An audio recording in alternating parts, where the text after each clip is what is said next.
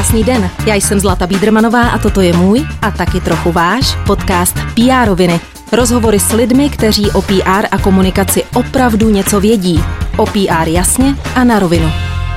Pomáhá značkám vytvářet smysluplný obsah na sociálních sítích i webech. Školí, přednáší a píše knihy. Je držitelkou titulu Digitální osobnost roku 2000. V roce 2019 vydali společně s Eliškou Vyhnánkovou knihu Jak na sítě. Přednedávnem spatřila světlo světa kniha Stracené, která se pomalu a jistě stává knižním bestsellerem. Je to žena mnoha profesí a někdy mám pocit, že v životě zkouší, co vlastně vydrží. Mým dnešním hostem PR je Michel Losekot. Míšo, ahoj. Ahoj, já tě vítám a zároveň všechny posluchače a sledující. A já jsem moc ráda, že jsi si na nás udělala čas, protože jak říkám, tak čas je to nejcennější, co mě a mým posluchačům můžeš dát, takže děkuju. Já taky. Ty se nazýváš digitální vypravěčkou. Co nejraději vyprávíš? Já mám pocit, že se celý život, obzvlášť posledních 50 let, učím vyprávět. A samozřejmě na snadě je příběhy. A vyprávět příběhy zjišťuju, že není vůbec tak jednoduchý. A že ten storytelling má velký rozdíl, jestli ho používáme v biznisu nebo v soukromém světě, jestli ho používáme na sítích nebo na nějaký jiný platformě. Takže já si to pořád vlastně učím. Co je lehčí, ten business storytelling nebo ten osobní storytelling? Myslím, že ani jedno není úplně lehký a má to lehce jiný pravidla, takže třeba na workshopech se hodně učíme mezi tím rozlišovat. Mezi tím, co bude zábavný pro tvoji rodinu u večeře a mezi tím, co bude zábavný pro tvoje zákazníky, klienty, eh, sledující a nebo předplatitele nějakého obsahu nebo newsletteru. A to je vlastně mm-hmm. celkem velký rozdíl. A co by mělo takové vyprávění podle tebe obsahovat, aby právě zaujalo? Určitě jsou nějaké body, které mm. jsou ty styčné a nejdůležitější. Já myslím, že je dobrý dodržovat takový postup, že ten příběh se nejdřív musí najít. Ty ho mm-hmm. prostě nejdřív musíš objevit. Hodně z lidí, s kterými se potkávám na workshopech, si myslí, že ho musí vymyslet, ale ty ho vlastně jenom musíš někde najít. Ať už v hospodě, odposlechneš to někde, ty jsi to zažila, někdo kolem tebe, musíš ho najít. Pak, když ho máš, tak tam musíš rozpoznat nějaký příběhový potenciál. Jestli to je ten příběh hodný, aby to bylo vyprávěný na, na, eh, na sítích nebo na tvý webový stránce a tak dále. A když si i tohle čekneš, tak pořád nemáš vyhráno, protože potom ještě musíš umět odvyprávět. Tak, aby to nebavilo jenom tebe, ale aby to bavilo i ty na druhé straně a aby z toho ideálně byl třeba nějaký biznis. Mm-hmm. A dokážeš říct za ty roky, eh, které se eh, vlastně tímhle zabýváš, v čem takhle plaveš, co na ty lidi, vlastně potenciální zákazníky nejvíc platí? No platí si sednout a zamyslet se nad tím, kdo ty zákazníci jsou, jaký mají potřeby a co chtějí vlastně jako poslouchat. A oddělit to, co chci vyprávět já, na co já jsem pišná, co mě dělá radost a čím se já chci chlubit a co chce poslouchat ten na té druhé straně. A to je vlastně klíčový ke všem storytellingovým poučkám, který si tady můžeme dál vyprávět. Tak u tohohle to vlastně začíná. Takže je to vlastně ego versus cílová skupina? No vlastně jo, protože nám přijde těm tvůrcům, těm majitelům, těm marketérům spoustu věcí hrozně zajímavých. Mm-hmm. Hodně věcí máme radost my ty jo, ale ten člověk na té druhé straně toho to třeba vůbec nezajímá, jako kolik máme kdo certifikací a, a tady těch věcí a uh, kolik jsme převezli zásilek za minulý rok a tak. A tak z toho máme radost my. A já na workshopech ráda říkám, že některé radosti si máme oslavit mezi čtyřma stěnama uvnitř kanclu, tam si bouchnout šáňu, ale nikoho jiného to prostě nezajímá. Takže je to vlastně o tom, co říkal už kdysi Vladimír Železný, hmm. že to, co bude zajímat tu 70-letou babičku v Kotěhulkách, teď chraň pámbu, ani babičky, ani kotěhulky, a tak to je to, nad čím máme přemýšlet. No, začínáš vlastně na té druhé straně, to vyprávění. No, mm-hmm. zamýšlíš se, co potřebují slyšet ty cílové skupiny. Mm-hmm. A ty máš za sebou velký kus cesty, za mě teda výborné osobní PR, jako Děkuji. PRistka, která to ano, dělá vážím. 17 let, já teda smekám, je to úžasný. Děkuji. Jak dlouho jsi na tom pracovala? Já nemám pocit, že se na tom na začátku nějak cíleně pracovalo a ani doteďka nepracuju na svým PR jako na mě jako na osobě, ale na každý projekt, který je jako velký a já si na něm dávám záležet, tak si vždycky najmu PR agenturu. Mm-hmm. A ono se to tak nějak nabaluje na sebe, to znáš, je to prostě sněhová koule a jedno navazuje na druhý. Mm-hmm. A vnímáš nějaký zlomový okamžik ve chvíli, kdy se to jako prolomilo. A třeba na těch sociálních sítích, kde ty jsi velmi aktivní, se z těch jednotek, těch diváků staly stovky a tisíce. Takový ten moment, vnímáš ho? Hmm. Po mně chce hodně lidí v rámci podobný téma nějakou takovouhle jako radu, jo? co teda mám jako dělat, s kým mám chodit pít, na jakých akcích se mám objevovat, v jakých hmm. skupinách mám být. A já vlastně nevím, protože si myslím, že za tím mým, nazveme-li to úspěchem, je nějaká dlouhodobá konzistentní práce a to, že mi až tak nikdy nešlo o ty medaile a výsledky, ale mě vlastně fakt baví ten proces. A myslím si, že když v Česku budeš rok, dva konzistentně, kvalitně dodávat nějaký obsah, takže vlastně nejde, aby si toho někdo nevšimnul, protože ten rybníček je hrozně malý. Mm-hmm. Takže já jsem vlastně začala psát nejdřív blogy, pak jsem se přesunula do marketingu, pak byla jsem v novinách chvíli, chvíli jsem měla PR agenturu dokonce. Jo, tak já jsem si to psaní usahala tak jako ze všech stran a našla jsem si tam, co mě jako baví a ono se to tak nějak jako začalo spojovat, jo, ale nemám pocit, že a strašně ráda bych prozradila nějaký kouzelný moment nebo jednu věc, ale já ji vlastně nemám. Mm-hmm. Takže je to uh, ta kontinualita a ty vlastně dáváš na ty sítě uh, v tu chvíli, co to tam dáváš, to nejlepší, co můžeš dát. Takže no, to asi. mně se to teda velmi líbí a opravdu je to inspirující, takže je to něco, co ty lidi, je to takový ten moment, kdy asi to lidi rádi přečtou, je to vtipné, je to příjemné, inspirativní, uh, plnohodnotné, takže uh, možná je to to, že když tohle dodáváš kontinuálně, vlastně tu kvalitu, mm-hmm. tak ty lidi si tě sami najdou, což je, což je skvělý. Ty si nedávno s Táňou Brodskou vydala titul Ztracené, uh, kniha, která hýbe Českou republikou momentálně. O tom, jak se taková kniha vydává, si se s veřejností dělila právě na LinkedInu, což teda za mě úžasný tah, který Děkuji. si udělala. A když se na to teď podíváš s tím drobným odstupem, co bylo pro tebe uh, nejtěžší na tom vydání knížky? Pomineme-li to, že si dva roky asi seděla a psala knihu? No, asi to. Asi bylo pro nás v týmu obecně těžký sladit nějaký technologický rozdíly v tom, co kdo jako používáme, protože celá ta knížka vznikala na dálku. My jsme si mezi tím jako cestovali. I když jsme byli v Česku, tak my jsme každá z jiné strany republiky, protože v tom jedem vlastně tři. Petruča, která to ilustrovala, Táňa, moje spoluautorka a já. Tak to byla celkem výzva. Mm, byla zpětně výzva to propočítat, když jsme si řekli, že tu knihu vydáme sami, tak podívat se vlastně na to, aby to celé jako nějak dávalo smysl a my jsme v tom nezahučili začali. A, a pak byla určitě pro nás výzva po spuštění, protože ten humbu, který kolem toho vznikl, bylo celkem náročný jako ukočírovat. A, ale i přesto, že říkám, že to bylo náročný, tak to prostě bylo extrémně zábavný. A jedna pro mě osobně z nejodvážnějších věcí byla právě ten seriál na LinkedInu. Jakože nechat během celého toho procesu do toho lidi nahlídnout s tím, že riskuješ, že vlastně vůbec nevíš, jestli to nedopadne absolutním fiaskem. Mm-hmm, nedopadlo. Neče- neočekávala bych, že by si udělala něco, kde by bylo jako velké fiasko. A fakt upy máme každý a z nich se poučíme, ale fiasko je asi silné slovo.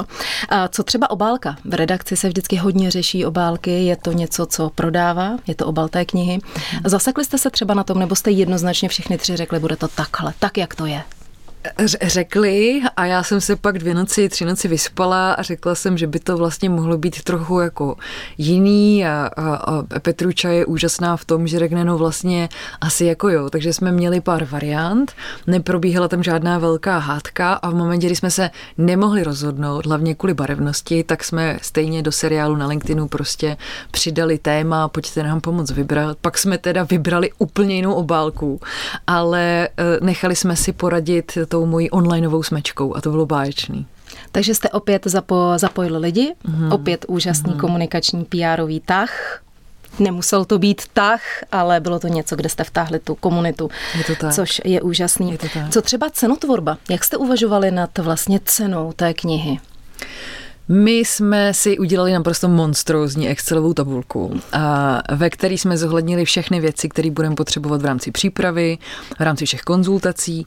A my za těma ztracenýma stojíme vlastně veřejně tři ale na té knížce se různýma konzultacema, poradama, eh, supervizema, mm, projektovýma, dílčíma věcma podílelo zhruba 100 lidí. Jo. Vlastně vytvořit tu knížku, ty si vlastně postavíš takový malý nakladatelství a i to nakladatelství, když už je funkční, má nějaký externisty. Takže když tam započítáme právnický konzultace kvůli autorským smluvám, zakládání SROčka, všech těchto věcí, tak jsme si to dali všechno dohromady a z toho nám vlastně úplně jednoduše vypadlo, kolik by ta knížka měla stát, aby jsme si mohli dovolit tam dělat všechny ty jako hezký a možná nadstavbové věci.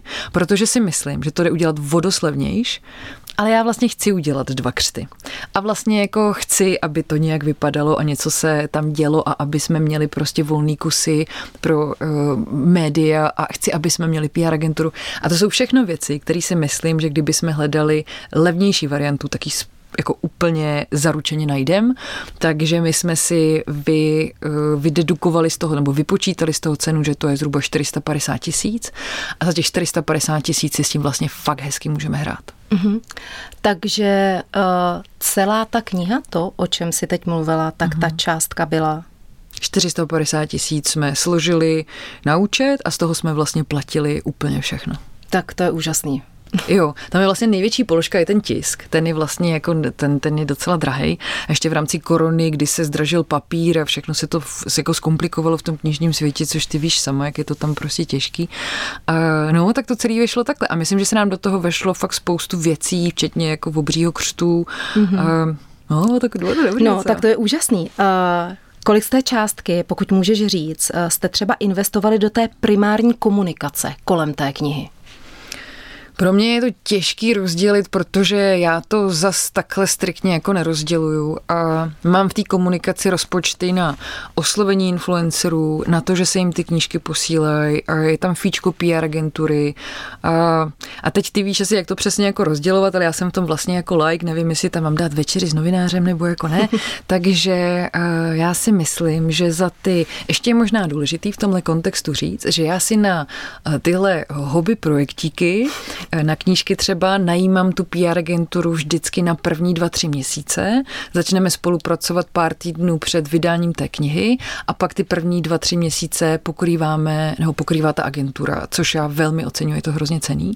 A e, díky tomu Eh, já to počítám vlastně jenom na ty dva měsíce. Mm-hmm. Nemám takový to, že roční budget, na to máme tolik. A zároveň do tohohle klobouku, já ještě tím, že jsem hodně síťová, tak tam započítávám lidi, co nám dělají kampaně. Mm, asi by tam spadala, že jo, nějaká grafika, budgety na ty kampaně a tak. Uh, no takže když to teď rychle projedu dva, tři měsíce, tak to bylo třeba nějakých 150, 150 tisíc, bych to tak odhadla všechny tely, tenhle jako balíček dohromady. Mm-hmm. Ty si říkala, že si najímáš tu agenturu na dva až tři měsíce. Mm. Zajímalo mm. by mě, proč netoužíš po té kontinualitě, potom, aby vlastně ti to třeba roztáhli tu komunikaci do celého roku a aby uh, se dostávala ta informace mezi čím dál tím víc lidí, médií, čtenářů, posluchačů a tak dále. Nebo ti stačí ten start a pak si to obhospodaříš sama? Ne, tak takhle namyšlená nejsem. Já vlastně shledávám v PR podpoře jako ohromný, eh, nebo v té PR agentuře ohromnou podporu a moc si té práce vážím a vidím, že má reálně velký dopady a výsledky na prodeje, takže to tak jako vůbec není. To já jako i toužím, jo, ale já toužím po hodně věcí, které nemůžu mít a do toho spadá celoroční podpora agentury. Eh, možná je to tím, že ten knižní svět je specifický, ono v něm vlastně jako ve výsledku za stolik peněz není, protože prostě ty knížky jsou taková věc, která jako nevypíšeš si vilu s bazénem, jo, v Česku. A, takže je to tím rozpočtem, proč jsem se proto rozhodla a je to tím, že u těch knížek ta životnost je, není tříměsíční, ale ten pík je po tom vydání a ty nějaký první dva, tři měsíce a tam já si chci být vlastně úplně jistá, že tam jako nic nepodceňuji. Že to prostě není jenom tím, že se to k těm novinářům nedostalo, nebo uh, že to někde přehlídli, že jsem tu tiskovku, já, já si jako, já bych si asi zvládla napsat tiskovku, jo. Ale jako ta PR agentura to prostě za mě udělá mm-hmm. jako stonásobně lépe a já si vlastně myslím, že lidi by měli dělat to, v čem jsou nejlepší a ne si tady furt všechno na koleni zkoušet jako sami. Mm-hmm. Uh... První náklad knihy se rozprodal už během předprodeje, pokud Je se nemýlim. Tak. Teď děláte třetí dotisk. Kdyby jsme mhm, podle mě za mhm. měsíc, za dva dělali tak rozhovor, tak budete dělat čtvrtý, možná pátý. Kolik se toho už prodalo? Víš to? Eh, teď máme v, 8,5 tisíc vytisknuto, rozprodáváme poslední tisícovku, myslím, takže budeme teď dělat právě další. No a jsme v prosinci, takže uvidíme. No. no tak já ti gratuluju, protože už tu chvíli víš, že jsi bestsellerová spisovatelka, protože u nás, když se vydá... 10 tisíc potřebuje. Uh, 10 tisíc to jako bývávalo, to je jako velmi sporné, hmm. ale bylo to 10 tisíc, teď už jsme třeba na nějakých jako pěti. Aha, ale, ale pro mě ono je to informace. takové trošku proměné, ono to tak no, jako no, plyne v té naší malé zemi, mm, protože jak si sama řekla, tak uh, vydává se spousta knih, vydáváme nějakých 1500 knih za měsíc v téhle zemi, mm. takže uh, je to tvůj velký úspěch, já ti gratuluji, je to skvělý. Děkuji ti. A, uh, jednou z tvých kmoter byla zpěvačka Eva Farna a ty Aha. si na sítích psala, jak jsi se vlastně k Evě dostala. A mně to přišlo úžasný, protože to bylo vlastně velmi přímočarý a svým svým způsobem jednoduchý to, jak jsi skontaktoval nebo jak jsi získala kontakt na Evu. A já bych byla moc ráda, kdyby se nám to tady řekla, protože mě se na mých workshopech vždycky lidé ptají, eh, když se, eh, když se bavíme o novinářích i o vlastně VIP osobnostech, které můžou být tváří jejich projektu, ale jako já na ně nemám kontakt, jak ho mám jako získat. Takže Michelle, řekni, jak jsi získala kontakt na Evu Farnou? Ale mě se na to ptá taky hrozně lidí u každé knihy vlastně. Jo. A mně přijde velmi důležitý obecně začínat svoje sny, co chci a pak vymyslet, jak se k tomu dostanu a hrodnou si to jako necenzurovat. Takže my jsme se shodli prostě, že chceme Evu Farnou a uh, já vím, že se z mého okolí s někým zná, takže jsem mému kamarádovi napsala, hele, poraď, jakože je, je je drzí napsat jí napřímo. Mám jít přes nějakého manažera, mám čekat před školou, mám, jako, co mám vlastně jako dělat. A, a ten kamarád, e, a teda, aby jsme zase byli fair, my se s Evou sledovali už předtím na Instagramu, protože ona četla jak na sítě mou předchozí knihu. Takže tam nebyl to úplně jako studený kontakt, věděli jsme, že existujeme o sobě, nebo já asi teda víc o ní, než Eva o mě. A, a, a ten kamarád mi vlastně napsal, ne, ne, ne, prostě, prostě jako napiš. A já jsem jí vlastně napsala, takže on to lehce prošťouch, to tím pádem mi bylo příjemný. Ale obecně jsem se u těch komotrů poučila, že uh, nějaká zdravá drzost a víra v to, že jsme všichni lidi, že prostě a u těch knížek se to zrovna, to je takový vděč, taková vděčná věc, jo. Možná kdybych chtěla pokřtít nevím, nový model svého auta, tak to bude asi jiný příběh, ale u těch knížek je to takový hezký, vřelý téma a ty lidi málo kdy vlastně řeknou ne, protože se cítí polichocený, že já chci, abyste mi pokřtila knížku, protože si vaší práce vážím a jste můj vzor a jenom tam prostě přijďte, nalejte na to šáňu zase domů, to bylo krásný. A málo kdo v ten moment řekne ne. Mm-hmm. Takže ty si to takhle udělala, napsala si Evě, Farné na Instagram ano. a stalo se. Ano, teď se trošku bojím, že Evě budou psát na Instagramu všichni, to prosím vás není úplně PR rada, ale my jsme to udělali takhle. Ne, ne, ne, já vždycky totiž právě uh, účastníkům svého workshopu říkám, že uh, když to nejde dveřmi, vlezte tam oknem, ale prosím ve vší slušnosti a laskavosti. Takže no. já si myslím, že to je tohle, co ty si teď jako říkala, protože všichni jsme lidi a proč to neskusit? Jo a bez jablka nám zase křtili Ondřej Brzobohatý s Tatianou Kuchařovou, tenkrát ještě fungovali spolu a to bylo bylo to samý. Eh, a vlastně mě od toho tehdejší nakladatelství zrazovalo, že už ho oslovovalo na několik knížek, že vždycky odmít. A vlastně já jsem mu jenom zavolala, úplně na blin. Nikdy jsme se neviděli, vůbec jsme se neznali. No vidíš, zřejmě máš v sobě nějaký prvek laskavosti, který funguje. To je otázka, jo. je to jako blbost, eh, drzost, eh, je to nějaký mix, ale jenom moje doporučení by bylo prostě zkuste to. Jako je to, co, co ztratíte maximálně, Určitě. vám někdo jako Ondřej řekne ne. Jak říká moje maminka, líná pusa, holé neštěstí. To Říká tak. to jinak, ale je to tak. Ty hodně komunikuješ na sítích. Uh, LinkedIn a Instagram jsou sítě, kterým se dost věnuješ. Uh, děláš si všechno sama nebo máš někoho, kdo ti s tím obsahem pomáhá? Mám uh, mýho skvělého kamaráda Dana Pražáka, který mi fotí pravidelně fotky, jak do newsletteru, tak i používám i na sítích. A funguje to tak, že my se jednou za dva měsíce sejdeme, dáme si kafe a u toho uděláme pár fotek. A Texty si píšu sama, to si myslím, že je na tom i vidět, protože je to můj jediný komunikační kanál, který není nijak editovaný a korekturovaný. A e, na reklamy teď ve spojení s knížkou využívám e, Elišku Vyhnánkovou, která se mnou napsala jak na sítě, takže ta se mi stará o reklamy. Nejedu je na svých soukromých profilech, ale ono se to tak vlastně jako celý prolíná. Hmm. Takže vlastně potřebuji k sobě dva lidi.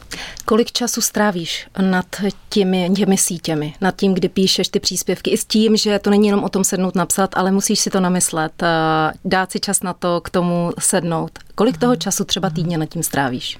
Vůbec to nemám vyčíslení. Pro mě je to tak jako automatická věc, jako kdyby se mě teď zeptala, kolik času trávíš tím, že piješ vodu.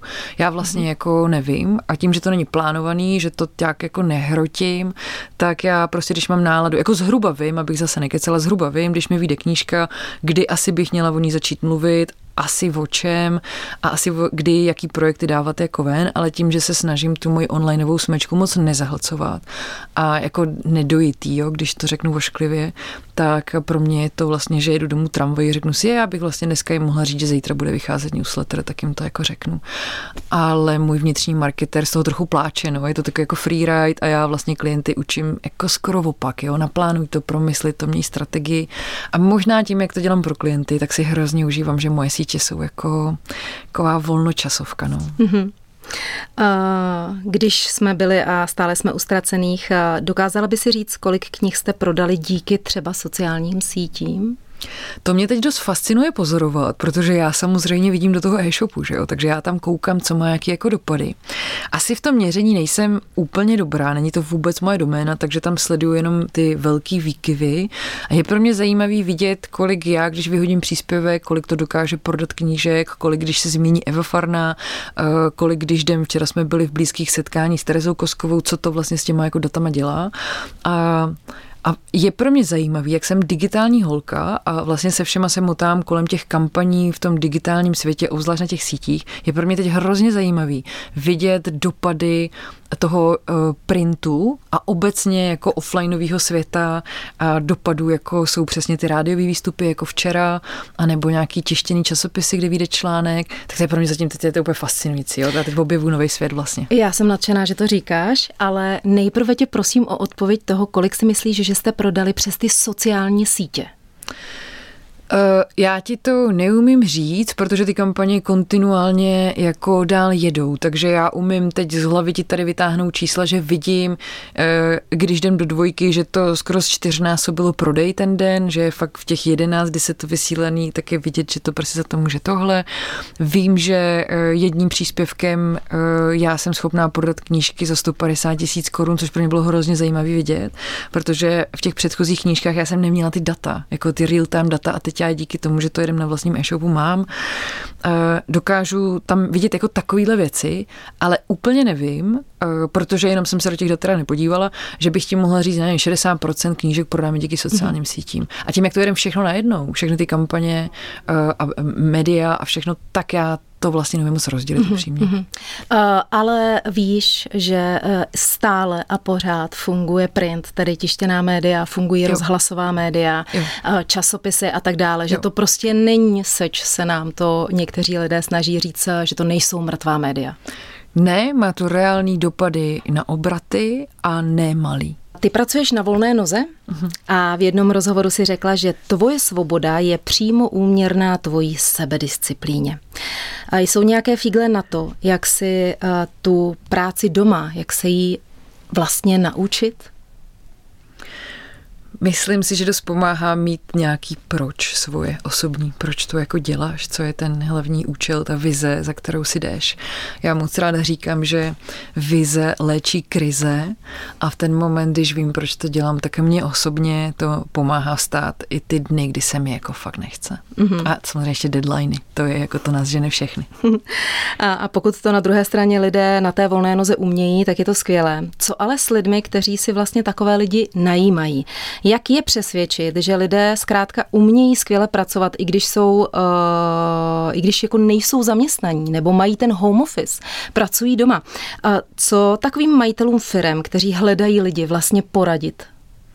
Jako ve smyslu, kde je najít? Uh, ne, spíš uh, aby uvěřili, že to vlastně funguje. Já se v poslední jako, že když době... budu na home office, mm-hmm. takže mhm. se nebudu flákat. Ano, jo. já v poslední době se s tím velmi potýkám ve svém okolí, že uh, jsou lidi, majitelé firm, podnikatelé, kteří by někoho chtěli, ale mají pocit, že když je nezaměstnají, že se ti lidé budou flákat, což mi osobně přijde jako zcestný. Ale uh, co, co poradit těmhle lidem, já se snažím jim vždycky na to něco říct. A co ty jako člověk, který vlastně tohle to děláš už spoustu let? Já nevím, to by asi byla otázka nějakého HRistu, ale vlastně si nemyslím, že máme všichni stejný drive, že máme všichni stejný nějaký směrování na základě vize. Jako vlastně vidím a věřím, že některý lidi to tak nemají a to je úplně v pohodě. Mám spoustu kamarádů, který prostě ve tři v té práci ten laptop zaklapnou a kdyby hořelo v tom kanclu, tak oni jdou domů, jo, protože 301 už nehasím. A pak mám lidi, kteří tam jako budou hasit a, a, a trošku tam ohořejí u toho. Jo. Takže uh, spíš se orientuju pak, když já si třeba hledám lidi do týmu na to, že jako nechci říct, že hledám ty ohořelý, jo, ale hledám ty lidi, kterým nebude jedno, že tam hoří, uh, s kterými máme nějaký podobný tak na branku. A, a smyslem naší práce je dělat ten svět jako lepší, protože podle mě o tom podnikání má být. Jo. To ti dává neuvěřitelnou sílu dělat tenhle svět smysluplnější, lepší, uh, měnit ho, přetvářet. A těchto lidí je spoustu. A tyhle lidi prostě nebudou na home office koukat na Netflix, protože jim to nedá. A je jenom, jde jenom o to je najít. Mm-hmm. A ty pravidelně také děláš své workshopy, kde lidi mimo jiné učíš takzvaně sypat z rukávu kreativní nápady. To mě hrozně fascinuje. Jak dlouho trvá, než lidi začnou ty nápady sypat? A jde to vůbec ty kreativní nápady takhle na tom workshopu vysypat? Ten workshop je pětihodinový, takže jim to trvá zhruba tři hodiny. Mhm, a pak to začne. A pak to začne. Pak už se jako hodně cvičí a vymýšlí.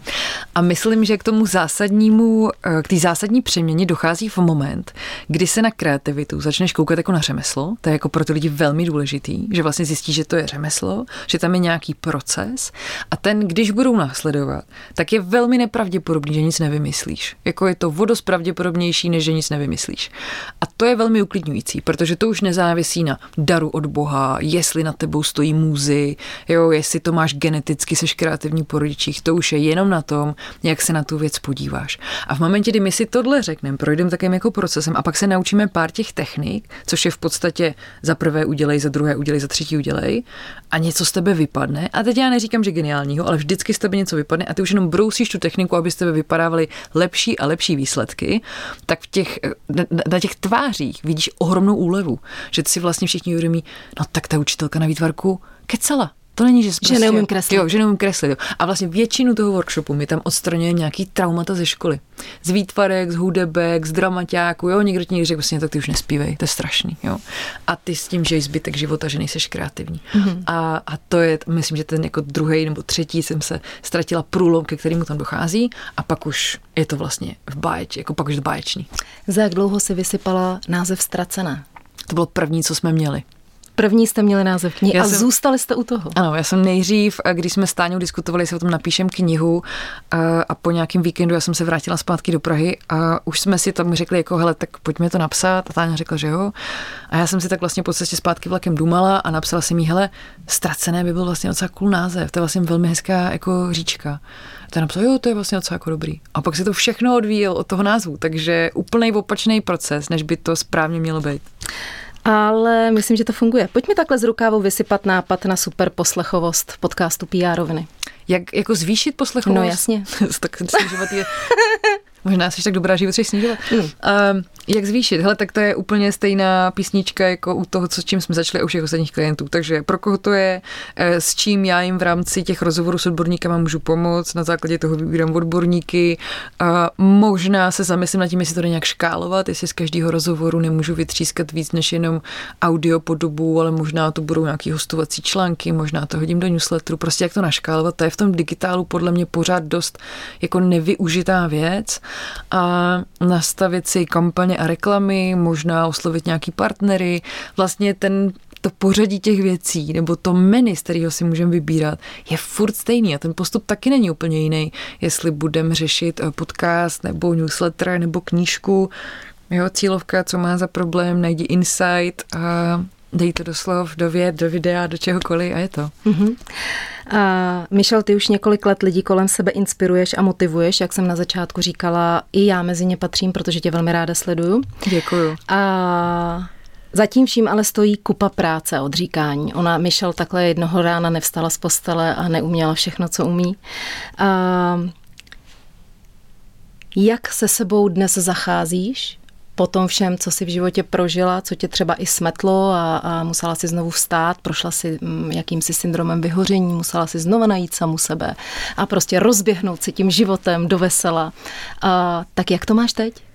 Myslím, že se sebou zacházím o dost laskavěji, než to bylo předtím. Zároveň teď my to natáčíme v zimě na podzim 2-3, což je pro mě velmi turbulentní období kvůli knížce, kvůli vrcholu školící sezóny a tak, ale zacházím se sebou daleko laskavěji. Eh, to, z čeho se ta laskavost moje momentálně skládá, kdyby to byl koktejl, tak je to nějaký sebepoznání, terapie a coaching, který já pravidelně využívám a hrozně mi to ulehčuje život. Je to nějaký poznání v rámci toho, že jsem hypersenzitivní a co hypersenzitivní člověk potřebuje eh, a introvertní. Já jsem si dlouho myslela, že jsem extrovert a že jsem spíš jako, jako, jako otrkaný a jsem zjistila, že vůbec. Takže to mi přináší do života nějaký nový pravidla v rámci sebepéče a daleko lépe si vybírám lidi do týmu. A je pro mě důležitější, jaký máme pohled na svět, než to, co ve výsledku opravdu jako umíš. Čímž neříkám, že když nebudeš umět nic, tak budeme kámíci, jako biznisově, ale převažuje, že si vyberu někoho, s kým chci fakt dělat, protože si lidsky sednem, chci být v jeho přítomnosti, chci s ním strávit nějaký čas a pak spolu často třeba vymyslíme projekt. Ale předtím to bylo i naopak, že jsem do projektu našla lidi jenom podle toho, kolik mají medailí, jak jsou hustý a tak. No a někdy to tam pak jako tře. Takže tyhle tři věci jsou, myslím, teď pro můj sebepéči, že i s tím zátahem, který mám teď, se to vlastně děje jako s takovou lehkostí radostí. Mm-hmm až úplně vydechneš po maratonu se ztracenými, co tě čeká? Na co se těšíš? Já se moc těším, že začnu psát novou knížku, že dáme dohromady druhou sérii plných kecek a že se začnu víc věnovat mýmu newsletteru 3K o kreativitě, komunikaci a knihách. No tak na to se taky moc těším, i na plné kecky, které jsem poslouchala. A ty jsi měla období, kdy si všeho nechala a vrhla si se do projektu Načteno? To byl jeden z mých oblíbených tvých projektů, uh-huh. kde se lidem představovala knihy, které by neměly minout. Kolik si toho přečetla za tu dobu? Za ten rok asi hodně. Eh, to načteno, kdo jste to nevím jak, ale nezaregistrovali, tak to byly vlastně, že každý měsíc a půl já pošlu tematický eh, nebo rešerše knižní na nějaký téma, takže na vztahy, na kreativitu, na sociální sítě a tak. A v rámci tady těch bloků, těch 6-7 týdnů bylo jako krušných celkem. Ten rok byl jako fakt náročný v rámci eh, vycvičit si pozornost tak, aby jsem toho dokázala tolik učíst a pak to zpracovat a vybrat to, co je dobrý. A No, takže to nemám spočítaný, ale ten rok jsem toho asi přečetla hodně, jako určitě několik knih za týden, přičemž je ještě důležitý říct, že já čtu knihy různýma způsobama, že to prostě není, že otevřu knihu a klasicky čtu zleva doprava řádek pořádku od obálky k obálce, ale vlastně třeba ty knížky o kreativitě tím, že já už jich mám doma třeba 500, 700, podle mě jakože strašně moc, jakmile vyjde něco, tak já si to koupím a někdy to přečtu, ale vlastně je tak jako schraňuju doma, to si dělám knihovnu o tom, tak eh, já některý už jako vím, když si prostě přečtu první deset stránek a pak to prostě tak jenom proskenuju. Oni jako nejsou o mnoha odlišných věcech a tématech, jo. Tam prostě máš pořád toho Disneyho a Steve Jobse a Da Vinciho a jsou furt ty samý příběhy. Takže některý jako proskenuju. A ty do toho počítám taky, protože už jsem v tom rychločtení celkem jako dobrá. Máš kurz rychločtení? Nemám, nemám. Ale tím, že jsem vyrostla na Facebooku, tak vlastně jo. ale nemám na to žádný certifikát. Takže můžeme říct, že když si přečetla několik knih týdně, tak jsme třeba na nějakých 100 až 200 knihách za, za tu dobu? No, to asi jo. A v rámci toho rychločtení jedem třeba tři knížky za den. Jakože vlastně úplně v pohodě, že si na to v neděli vyhradím čas, protože vím, že jdu psát načteno nebo že jdu psát nový, nový díl newsletteru a v rámci toho, že tu knížku nemusím úplně, jo, je hodně těch seberozvojových knížek, je třeba založených na tom, že v momentě, kdy vidíš tu strukturu, že je vždycky příběh, teorie, mini příběh, teorie, dokončíš příběh, oni mají vlastně stejnou strukturu, tak ty už pak celkem víš, že možná všechny ty příběhy úplně do detailu přečíst nepotřebuješ, takže prostě já pak tu knížku přečtu fakt jako za dvě hoďky, mm-hmm. ale kdyby se s ní detailně ptala na příběh Pítra z kapitoly 3, tak já tě ho neodvyprávím, mm-hmm. jo. A neříkám tomu, že jsem to přečetla v ten moment, ale zpracovala jsem tu mm-hmm. knihu. Jo? A když by si měla doporučit uh, vlastně posluchačům a divákům uh, jednu nebo dvě knihy, které ti utkvěly v paměti a které pro tebe byly třeba biznisově skvělé, nebo i uh, si četla beletry, kterou, která by potěšila mm-hmm. lidi, co by si doporučila? Teď všude chodím a doporučuji žlutou knihu od Michala Pastiera, báječná pro všechny, kdo chtějí budovat a zlepšovat svoji značku. Uh, Úžasná knížka o kreativitě od Rika Rubina, Creative Process. Uh, nádherná designově, obsahově úplně báječná. A myslím, že kniha, která mi která mě asi v životě nejvíc posunula, je nastavení mysli od Carol Dweckový, eh, kde se přesně rozděluje to růstové eh, myšlení, nebo popisuje to růstové myšlení a pro mě ten objev, že existuje něco jako růstový myšlení a já se můžu zdokonalovat ve věcech a učit se věci, o kterých si, ve kterých si myslím, že jsem úplný máslo, bylo jak objevit jako nový kontinent. A vidím to i kolem sebe, že v momentě, kdy máš to růstový myšlení, tak eh, se neustále zlepšuješ, méně často se necháš odradit, vstáváš v ty momenty, kdy se ti nechce, protože víš, že eh, všechno se dá nějak jako zlepšit, posouvat a něco s tím dělat. Fantastická knížka. Michal, já ti děkuji za tvůj čas, za rozhovor i za knižní typy. Přeji ti krásné dny a ať se ti daří. Děkuji, že jsi byla hostem PR Rovina. Já ti moc děkuji za pozvání a děkuji, že pro nás všechny děláš tak fantastický podcast. Mnohokrát děkujeme i vám, posluchačům a divákům, že jste poslouchali a sledovali podcast PR Roviny a budu se na vás moc těšit příště. Poslechnout si podcast můžete na všech běžných platformách. Krásný den.